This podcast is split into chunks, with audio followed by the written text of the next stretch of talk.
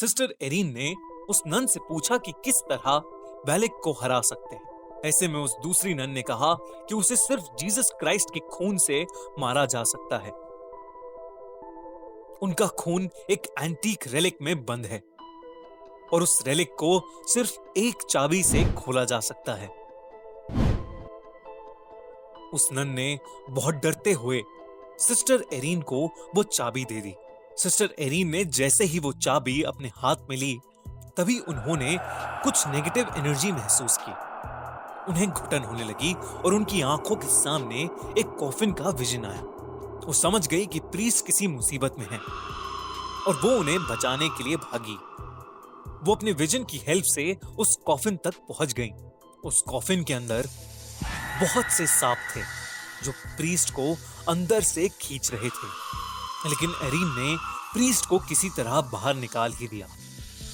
जैसे ही प्रीस्ट बाहर निकले, सिस्टर एरीन ने देखा कि उन सारे सांपों के बीच वैलिक लेटी हुई थी, जो कि प्रीस्ट को बाहर नहीं जाने दे रही थी। इससे पहले कि वो कुछ समझ पाते वैलिक अचानक से गायब हो गई सिस्टर एरीन ने प्रीस्ट को वो चाबी दी और उन्हें बताया कि वैलिक को कैसे खत्म किया जा सकता है। प्रीस्ट ने पूछा कि उसे ये सब कैसे पता लगा।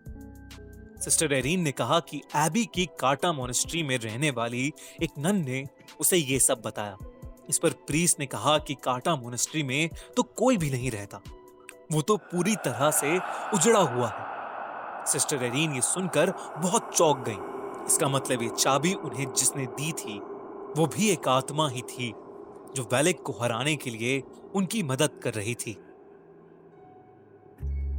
प्रीस्ट ने उस चाबी की मदद से कुछ मंत्र पढ़े, जिससे उन्हें पता लग गया कि वो एंटीक रेलिक कहाँ पर है, जिसमें जीसस क्राइस्ट का खून था।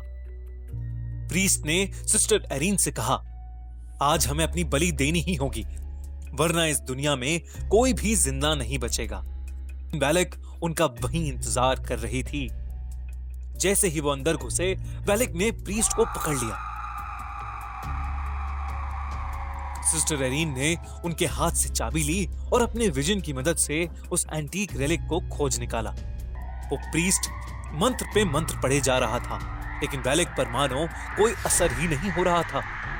अंत में उसने प्रीस्ट को बड़ी बेरहमी से मार डाला। अब वो सिस्टर एरीन के पास आ रही थी, लेकिन सिस्टर ने उस रेलिक को खोज लिया था।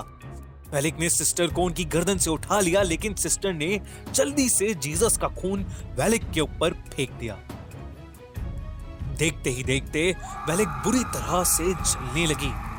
वो ज़ोर ज़ोर से चिल्लाने लगी और वहाँ से गायब हो गई। सिस्टर एरीन ज़मीन पर गिर पड़ी, लेकिन वो वैलिक को मारने में कामयाब रही।